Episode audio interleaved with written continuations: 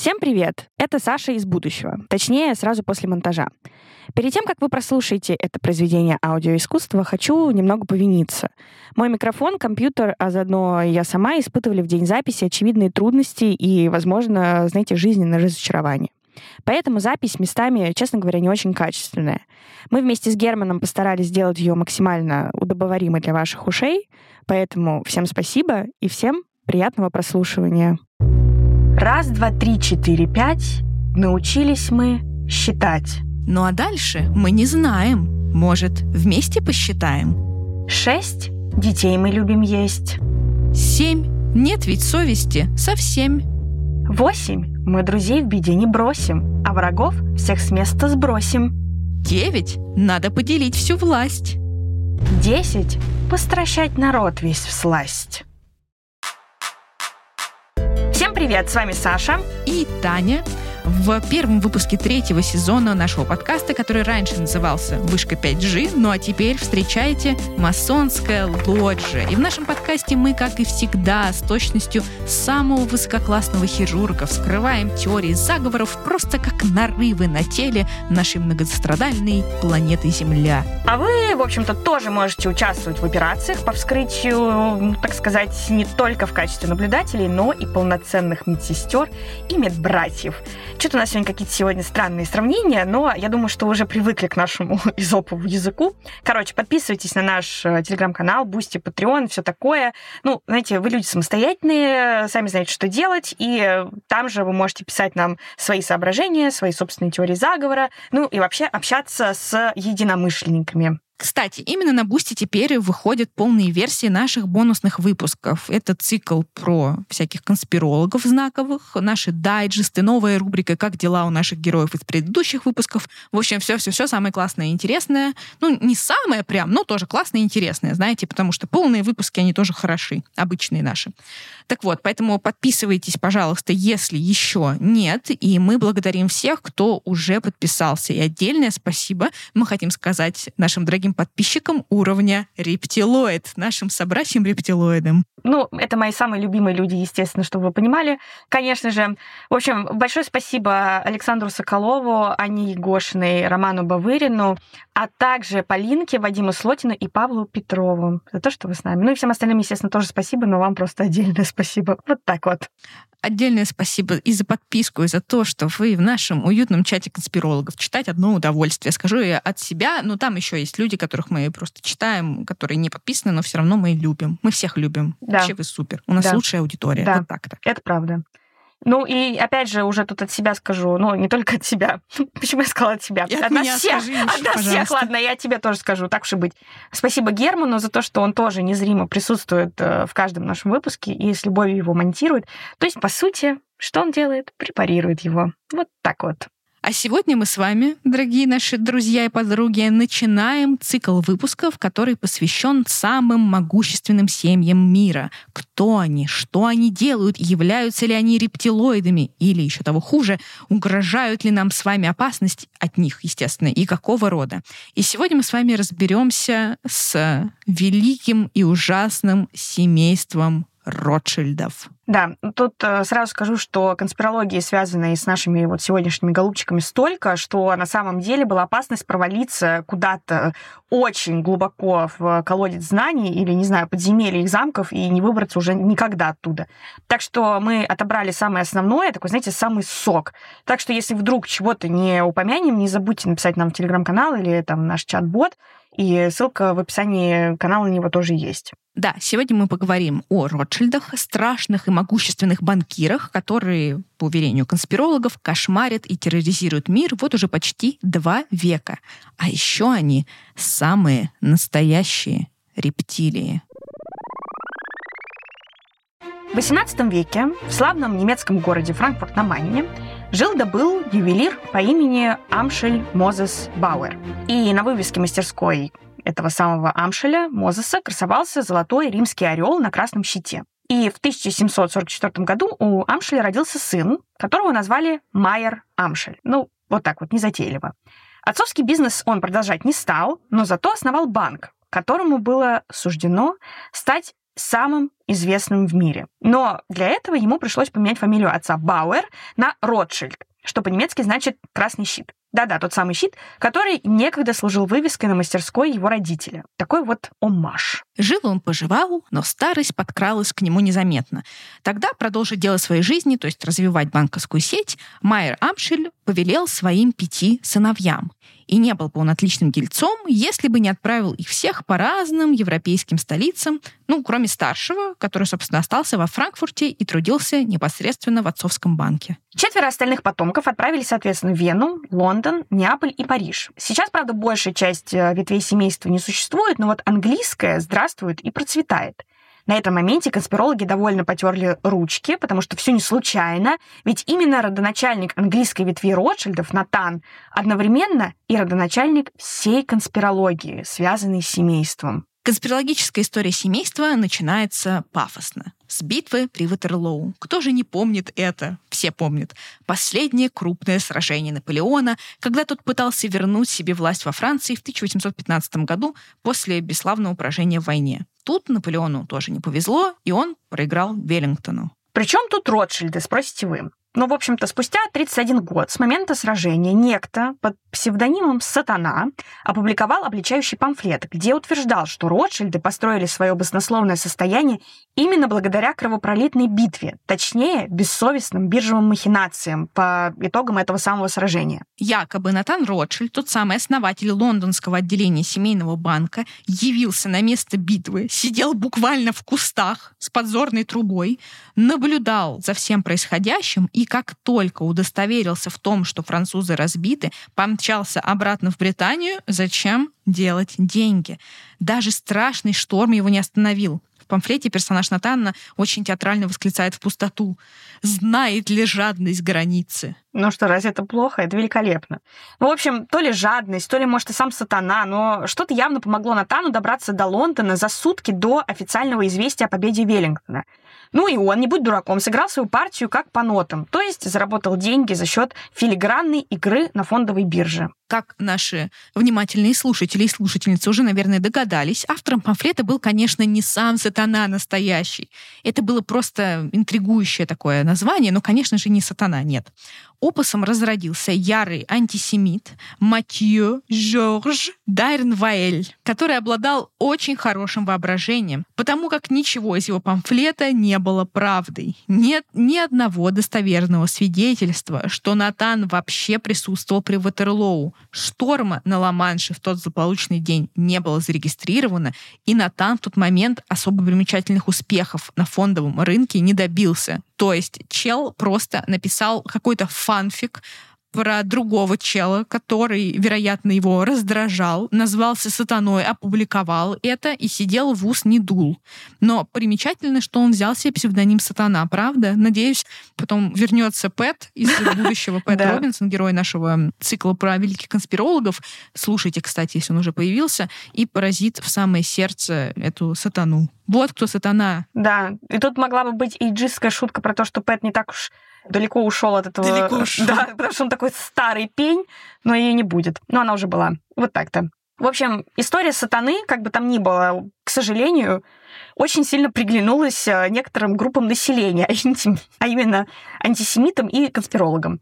Но что тут скажешь? Собственно говоря, после этого было уже не остановить ни одних, ни других. Однако с фактами не поспоришь, но очень хотелось, поэтому пришлось историю немножечко скорректировать, потому что, ну, всплыли факты, что Натана не было при сражении и вообще его не находился в Бельгии, поэтому вот, ну, пришлось импровизировать. По одной из версий, Натан был все таки в Лондоне, но тщательно подготовился, чтобы первым получить новости об исходе сражения.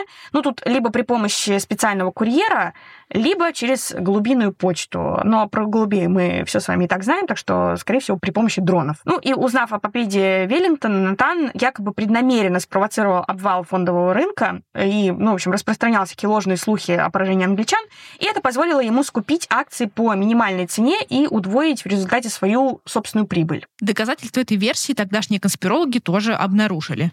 Они ссылались на газетную заметку в газете «Лондонский курьер» от 20 июня 1815 года, то есть через два дня после битвы и за день до того, как поступили официальные известия о победе. Там говорилось, цитата, «Ротшильд совершил крупную покупку акций. К сожалению, эту самую заметку в архивах так никто и не нашел. Зато эта цитата обнаружилась в трудах шотландского историка Арчибальда Эллисона, который просто цитировал «сатану» и его памфлет, но никак этого не утверждал. То есть, понимаете, опять мистификация на мистификации. Да, но, как мы знаем, э, вообще трудности, никакие трудности никогда конспирологов не останавливали.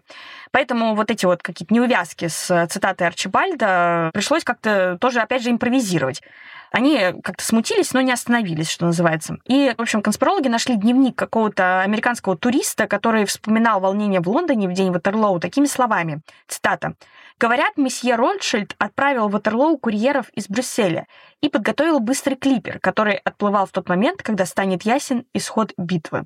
Ну, тут поясню, клипер — это такое быстроходное судно. Ну, как вы, возможно, уже догадались, дневник этот, этого некоего американского туриста тоже оказался подделкой. Семейство Ротшильдов, конечно же, пыталось свою репутацию как-то отмыть и доказать, что они не нажили свое состояние на кровавых махинациях на бирже. Хотя почему они такие кровавые? Даже если он реально, допустим, отправлял этого курьера, да, чтобы получить сведения первым, что в этом плохого, что мешало вам всем отправить своих курьеров? Я не знаю, что за бред. Так вот, надо отметить, что на момент печати вот этого памфлета сатаны Натан уже сам умер и не мог в моменте возмутиться. Ну, то есть, понимаете, да, пинают уже мертвого человека. Уже в 20 веке барон Виктор Ротшильд пытался развенчать многие обвинения и как будто бы даже преуспел, но потом нашел такие документы, что сам фантазию конспирологов и подстегнул. В архивах предков Виктор обнаружил компрометирующее письмо, написанное Натану Ротшильду, банковским служащим в Париже, примерно через месяц после Ватерлоу. Цитата. Мне сообщили, что вы преуспели благодаря той информацию, которую получили о победе при Ватерлоу. Да, и вот тут бы нам всем завопить в небеса. В общем, доколе, доколе они будут нас контролировать и терроризировать. Но, как говорится, увы. Вот вам итог мутной истории Ватерлоу и Ротшильдов. Газеты, опубликованные в неделю событий Ватерлоу, ясно дают понять, что первым, кто принес в Лондон достоверные новости о победе при Ватерлоу, был некто мистер С из Дувра. Заметка о победе при Ватерлоу была опубликована как минимум в трех газетах, по крайней мере, за 12 часов до появления официальных новостей. А Натан получил письмо из агента с сообщением о победе и передал новости правительству. Вот такой вот добрый самаритянин и член гражданского общества. Получается, Натан и правда был одним из первых, кто узнал о победе. Но и не мудрено, учитывая, что курьерская сеть у него и правда была. А может быть, даже и голуби-дроны уже на тот момент были. Естественно. Даже, скорее всего, он все-таки успел купить акции по хорошей цене, но вряд ли он прям заработал миллионы, которые ему приписывала сатана. И, кстати, падение рынка в те дни также не было зарегистрировано. К сожалению, никакие достоверные факты конспирологов не смущают, а может и к счастью, иначе о чем бы мы с вами сейчас разговаривали. Поэтому, конечно же, вера в то, что Ротшильды наживались на смертях при Ватерлоу, живет до сих пор. И именно вот от этой истории при Ватерлоу и потянули все последующие теории, особенно те, которые касаются их там несметных богатств, добытых, естественно, преступным путем. Ну или, по крайней мере, весьма непорядочным путем. Самая популярная теория, конечно, состоит в том, что Ротшильды контролируют весь мир через э, национальные центральные банки. Состояние же Ротшильдов оценивается конспирологами в 500 миллиардов долларов, а некоторыми в 100 триллионов. То есть это примерно 80% всех денег мира. Так что давайте разберемся с теорией, что Ротшильды владеют всеми центробанками мира. Начнем с Центробанка США, который также известен как Федеральная резервная система или сокращенно ФРС. Местом основания Центробанка США США считается остров Джекил, который прикупили в 1886 году несколько миллионеров, в том числе, понятно, Ротшильды. На острове они организовали такой частный клуб, куда регулярно ездили кутить, э, показывать свой статус и курить сигары. Наверное. Это сейчас такая реконструкция. Там же родилась идея той самой системы, и 23 декабря 1913 года президент Вудро Вильсон подписал соответствующий закон о Федеральной резервной системе. Непосредственным основателем ФРС по документам является Пол Варбург, которого конспирологи тут же записали в агенты семьи Ротшильдов. На сегодняшний день ФРС, в частности, контролирует банковскую систему страны и осуществляет выпуск долларов, хотя ее собственником является не государство, а частные лица, среди которых лондонский и берлинский банк Ротшильдов.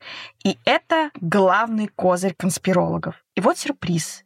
Это просто не соответствует действительности. Да, из-за того, что ФРС или ФРС, тут уже, знаете, мы произносим как хотим, как обычно. Так вот, из-за того, что эта организация может выпускать акции, многие полагают, что она управляется акционерами, а значит, представляет собой акционерное общество.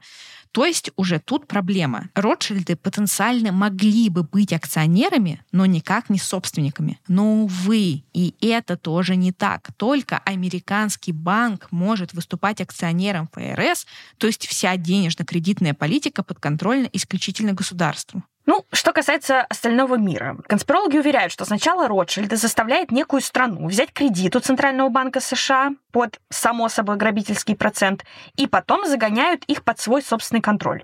Если же страна не берет кредит, то они, то есть Ротшильды, хладнокровно убивают главу государства и приводят на его место своего ставленника. А если и убийство не удается по каким-то причинам, то страну оккупируют агенты семейства и солдаты и насильственно создают центральный банк под предлогом террористической угрозы. Удивительная наглость. Я, кстати, обнаружила статью, в которой автор, по нашей с вами любимой традиции, буквально выпиет в небеса.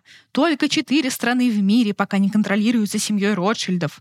Значит, счастливчики у нас следующие. Запоминаем. Куба, Северная Корея, Иран и Сирия. Получается, даже Святую Русь контролируют эти бессовестные банкиры. Но там автор добавляет, что Сирия, похоже, тоже уже пала, потому что Трамп, э, верный соратник Ротшильдов, тоже само собой, сломал их волю. Почему именно, ну, получается, эти три или там четыре страны?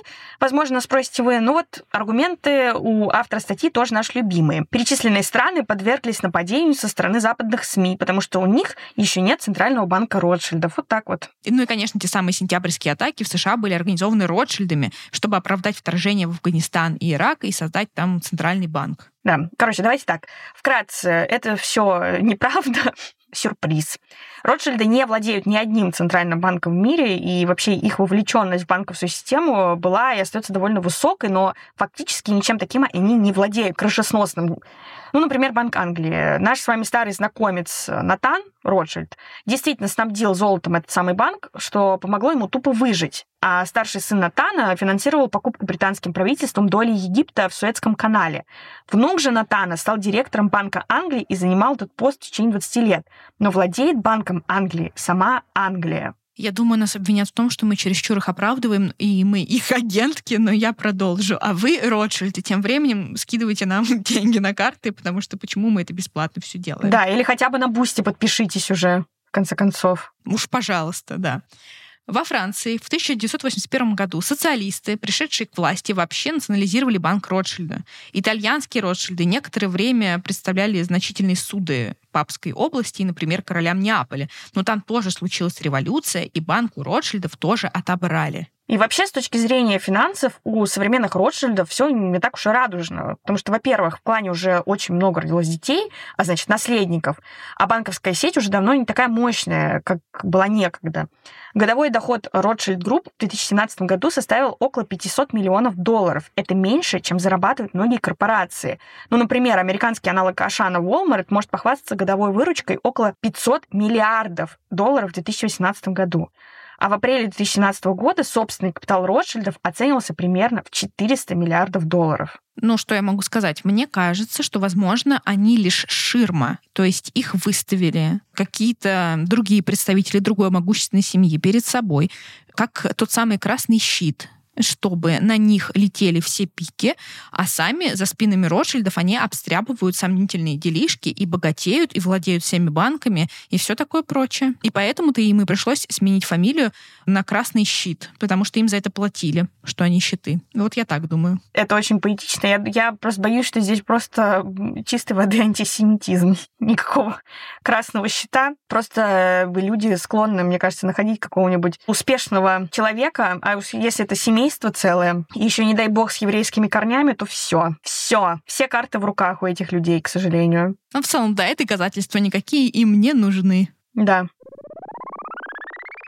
Хорошо, возможно, Ротшильды не обладают всеми богатствами мира и даже, судя по всему, Америки. Но это не остановило конспирологов от многочисленных обвинений семейства в спонсировании, ну, очень сомнительных личностей ради собственной выгоды, само собой. Так что я предлагаю перечислить основных бенефициаров такой щедрости. Самый странный и, ну, чего тут греха таить, страшный из них — это Третий Рейх. В общем, не будем долго останавливаться на этом, но это, в общем, довольно стандартная практика обвинить богатую семью в финансировании нацистов и фашистов, несмотря на то, что вся семья, в общем-то, евреи. В общем, эта теория заговора весьма распространена, но может быть легко опровергнута само собой, потому что выходит, что сами Ротшильды буквально жертвы грабежей этих самых фашистов. В прошлом году наследники австрийской ветви Ротшильдов подали в суд на власти Вены и обвинили их в увековечивании нацистских законов об арианизации. В чем суть? 1905 году один из Ротшильдов основал специальный фонд, чтобы спонсировать постройку нормальных современных больниц для душевнобольных в Вене. И эти самые больницы были построены и вполне себе работали. А вот когда к власти пришли нацисты, то деньги из фонда Ротшильда они тупо присвоили, а больницы использовали в своих грязных целях. Когда Гитлер был повержен, власти Вены под шумок, ну так уверяют Ротшильды, пытались внести правки в документы фонда, чтобы сделать город единственным бенефициаром его активов мотивов. В общем, да, австрийские Ротшильды понесли огромные финансовые убытки при нацистской власти. В общем, они лишились денег, дворцов, произведений искусств и были вынуждены бежать в США. Их банковские активы были конфискованы нацистской Германии. А Гитлер действительно использовал эти деньги, ну, деньги Ротшильдов, для финансирования своих действий, однако сами Ротшильды лично не имели к этому вообще никакого отношения ну тогда можно обвинять не только Ротшильдов, а вообще всех. Там же действительно у евреев как бы изымалось имущество, и все это шло на благо Третьего Рейха. И что, получается, виновны? Ну, как бы... Как бы, ну, да, это знаешь, да, да. как-то вот, знаешь, когда Сатана этот памфлет писал, там как-то было и Ватерлоу в кустах, и через Ла-Манш в шторм, а тут просто тупой антисемитизм ни о чем. Даже, даже, вот, даже обсудить не о чем мне. Ну да, я просто предлагаю двигаться дальше, потому что, ну, это полный бред. Конечно, естественно, при всех, даже если мы предположим пороках семейства Ротшильдов, ну, в целом, я подозреваю, что такие прям белые пушистые люди не становятся настолько богатыми в принципе, но как бы обвинить э, абсолютно такое иудейское семейство в том, что они спонсировали Третий Рейх, ну, как бы это вообще просто, я не знаю, абсурднее, мне кажется, ничего придумать невозможно. Но еще Ротшильды спонсируют, само собой, всех убийств, всех своих оппонентов, особенно политических. Ну, и самых примечательных фигур — это Авраам Линкольн и Джон Кеннеди. Что им вменяют? А то, что они для начала развязали гражданскую войну в США. Зачем? А затем, что Линкольн и его сторонники изгнали из правительства всех агентов Ротшильдов, чтобы избавиться от нарождающейся тогда системы Центрального банка, того самого, и контроля всего того же Натана Ротшильда над Конгрессом США. Растеряв свою политическую власть, Ротшильды назло всем спровоцировали гражданскую войну. А вот в разгар этой гражданской войны Линкольн внезапно обнаружил, что у нашего с вами дорогого императора Александра II также были проблемы с Ротшильдами. Александр отказывался от их постоянных попыток создать центральный банк в России. Понимаете, да? Кого в итоге убил террорист? Но пока он еще был жив, Александр неожиданно оказал президенту Линкольну помощь неожиданно, потому что с Америкой у нас никогда особо теплых отношений зарегистрировано не было.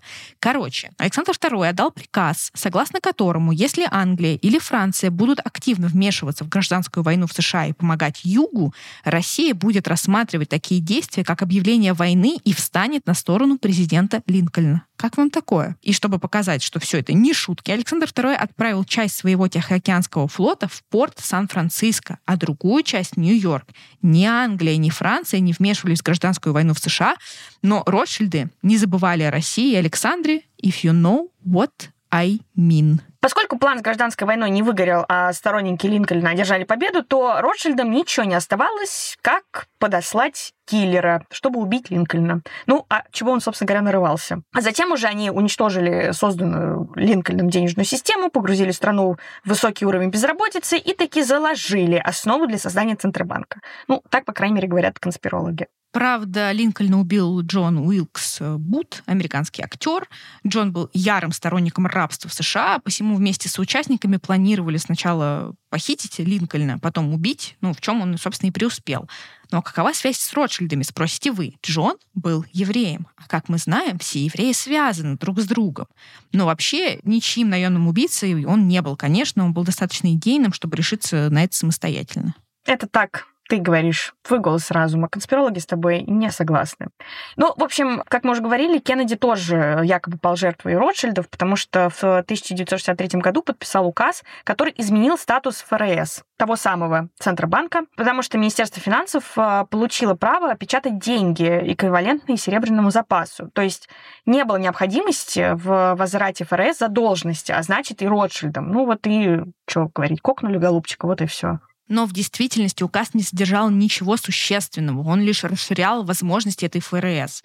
Министерство финансов и ранее имело право на ограниченную эмиссию, то есть э, печатание денег. Вся эта путаница связана с тем, что эти две организации стали использовать разные серийные номера для банкнот. А еще выпуском однодолларовых и двухдолларовых купюр с тех пор занимается только Министерство финансов.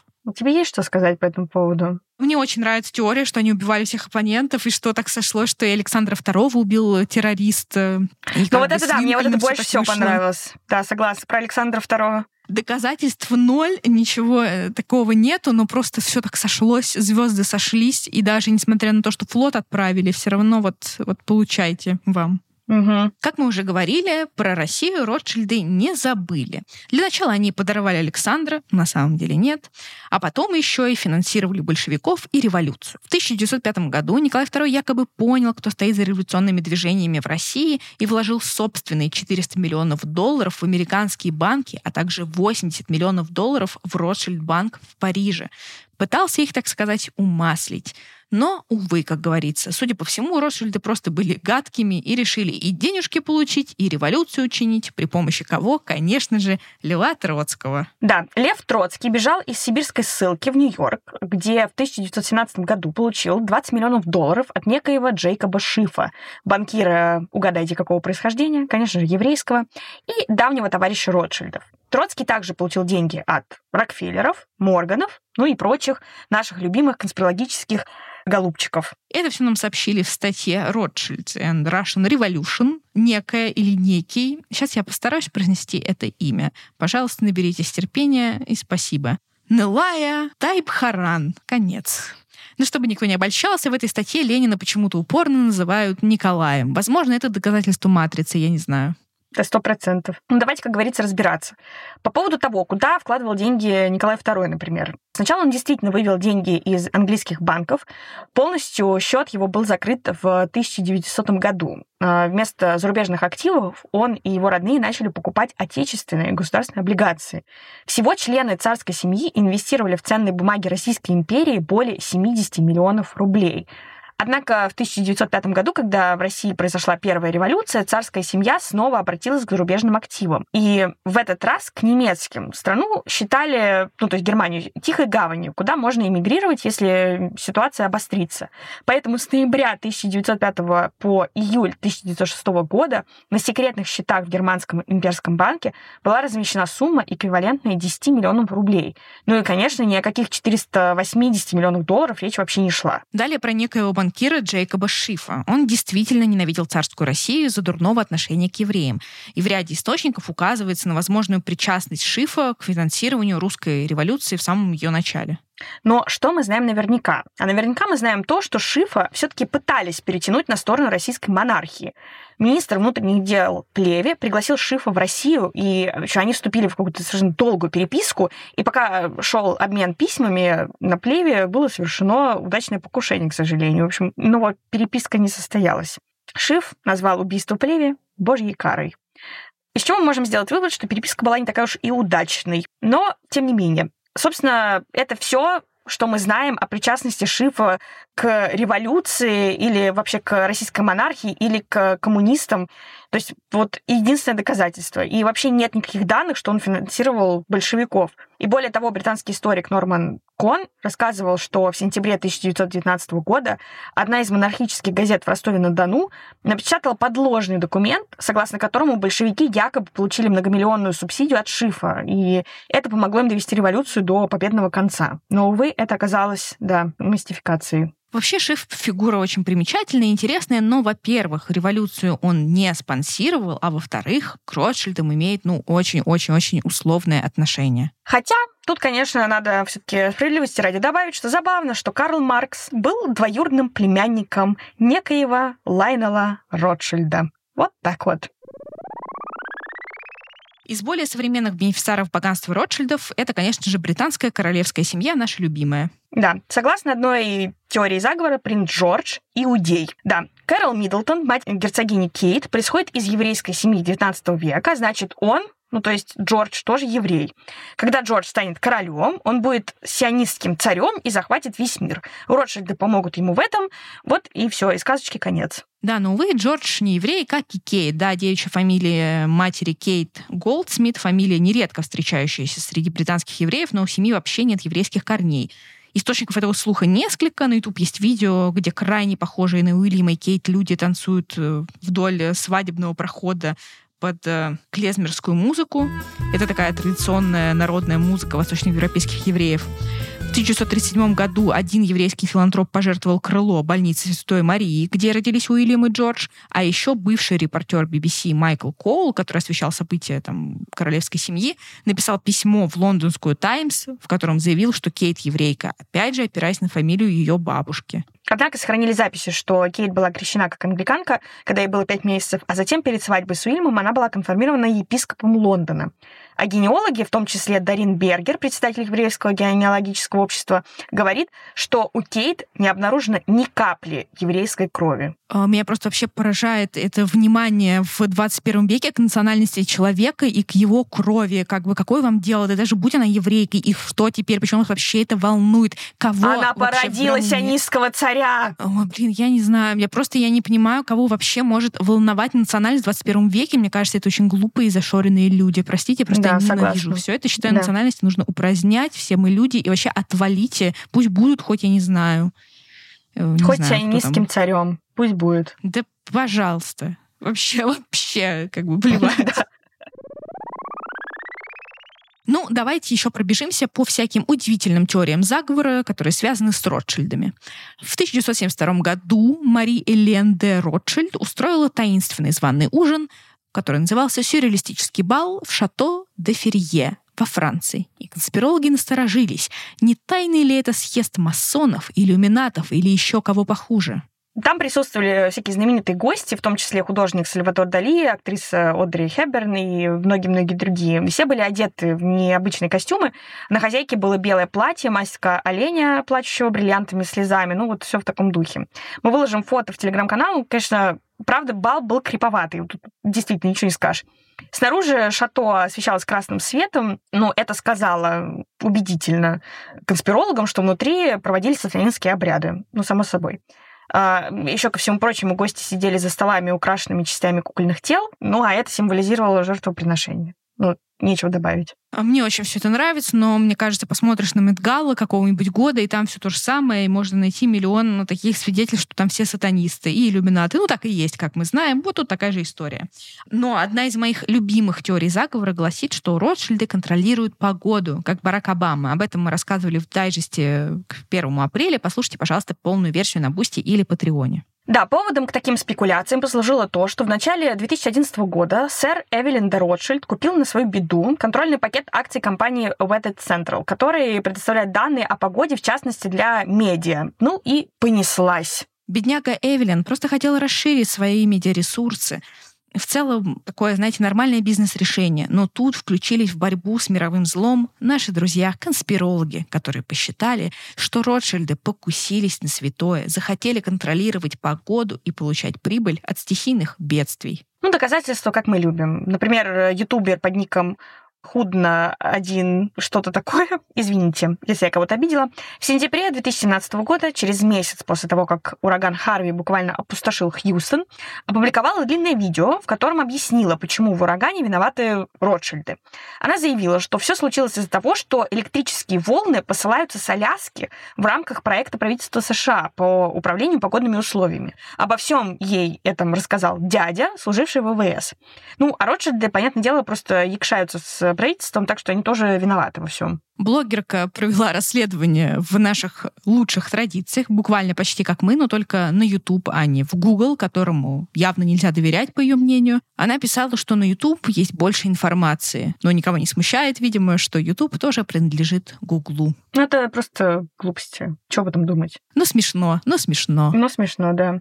Ну, в общем, еще одна теория заговора, которая такая относительно свежая, связана с печально известным малазийским Боингом, который пропал 8 марта 2014 года. Да, в признанной ныне на территории РФ экстремистской социальной сети Facebook распространилось странное сообщение, автор которого намекал на то, что в катастрофе виноваты, ну, конечно же, Ротшильды. Еще автор призывал делиться сообщением вообще со всеми. Мы, получается, идем у него на поводу. Ну, а что поделать? Ну а что, да, действительно поделать. Напомним, что произошло. Рейс 370 uh, uh, Malaysia Airlines следовал по маршруту Куала-Лумпур-Пекин и исчез uh, в небе над Южно-Китайским морем через 40 минут после взлета. На его борту находилось 239 человек, и все они в январе 2015 года были признаны погибшими в результате несчастного случая. Следственными органами не было установлено обстоятельств и причин происшествия. Ну и сам Боинг, честно говоря, также не был найден, только какие-то небольшие его обломки. При этом, по оценке Reuters, поиски пропавшего малазийского Боинга до сих пор являются самыми масштабными в истории авиации, как по стоимости, так и по количеству привлеченных сил и стран. Итак, что же нам сообщает анонимус в телекоммуникационной сети интернет? Он пишет, что спустя 4 дня после того, как Боинг пропал, в патентное бюро США поступила заявка на регистрацию одного интересного патента и тут же была одобрена.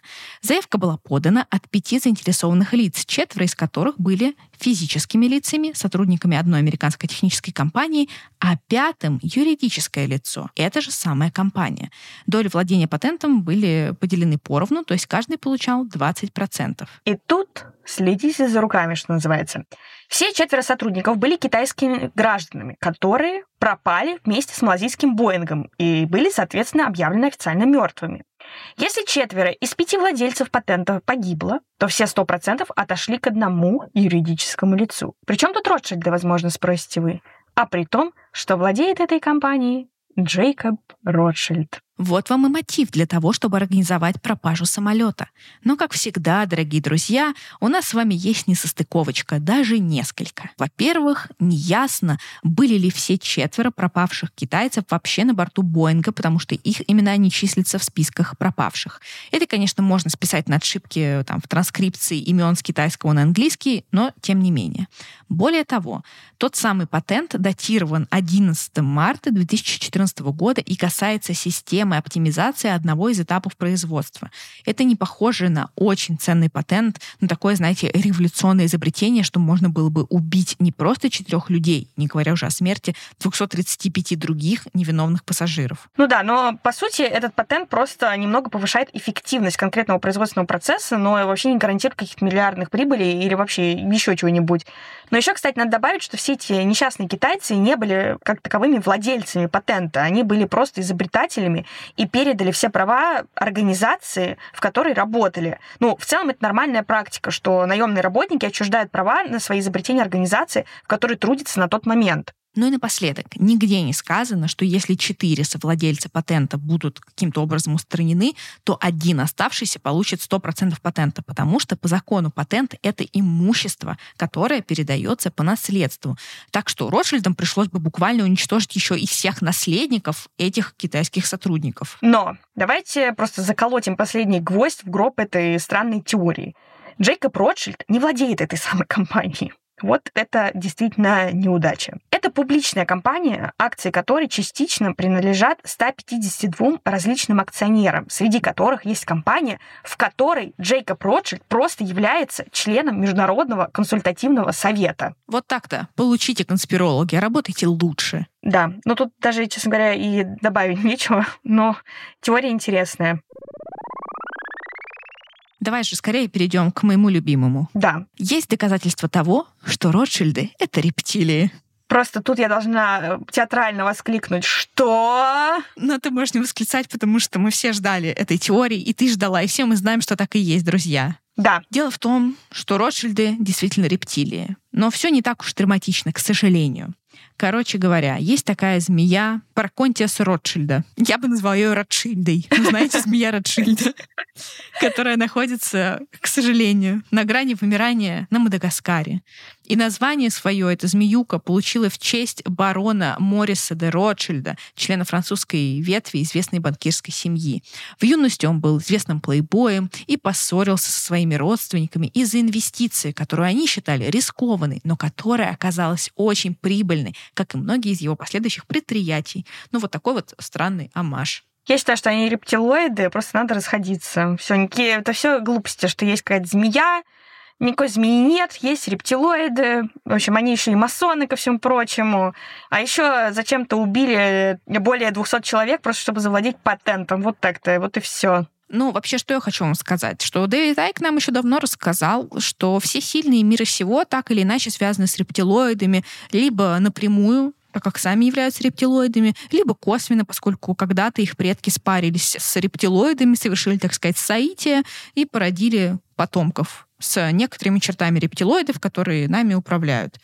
Поэтому мне кажется, что Ротшильды, конечно же, не строили свое богатство ни на какой крови и смертях э, при Ватерлоу, не там захватывали себе все банки мира.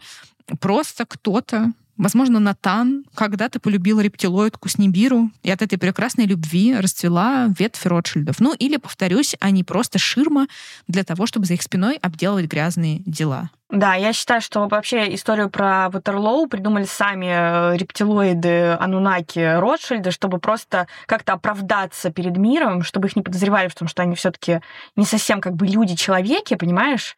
Вот, они придумали вот эту вот глупость, сами подкинули дровишек в конспирологический костер, вот, а теперь сидят и потирают свои ручки-лапки. Такие вот холоднокровные, ну, змеи, а как еще по-другому их назвать? Но, честно сказать, я не очень впечатлена, потому что, по сути, 95% теории про Ротшильдов — это исключительно то, что они евреи, но что это не теория, а как бы правда, и все. И просто такой тупой антисемитизм. Ну, реально, Дэвид Айк гораздо изящно сочиняет конспирологию, и, пожалуй, его только сатана попытался что-то такое сделать, как-то приукрасить, но, видишь, его разбили. Но, разбили, на то он и, и все. сатана. И, даже, и больше ничего...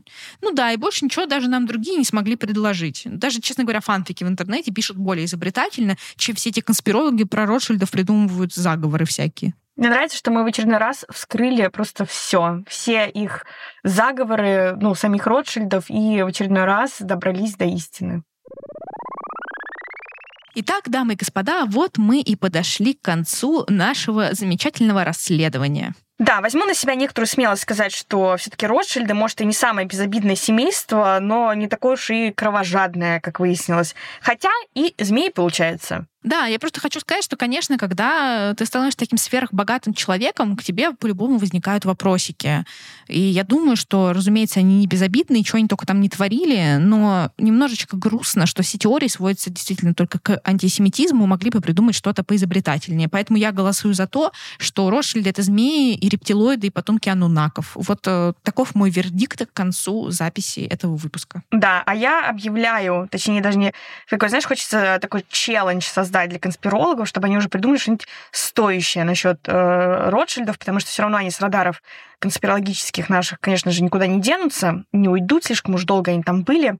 Вот, так что старайтесь, друзья, старайтесь. Да, я думаю, победители этой викторины найдутся уже в нашем чате телеграм-канала, потому что там в комментариях всегда просто россыпь замечательных, изобретательных, восхитительных, обоснованных конспирологических теорий. Однажды мы их обязательно все соберем и запишем по мотивам выпуск, потому что это лучшее, что можно прочитать в интернетах.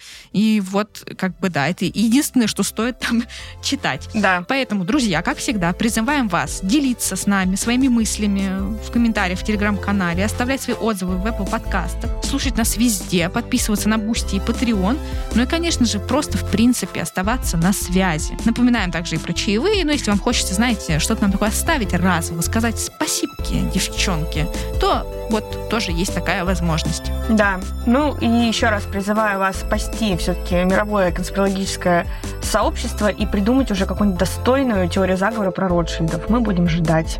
Всем большое спасибо. Всем пока. Пока.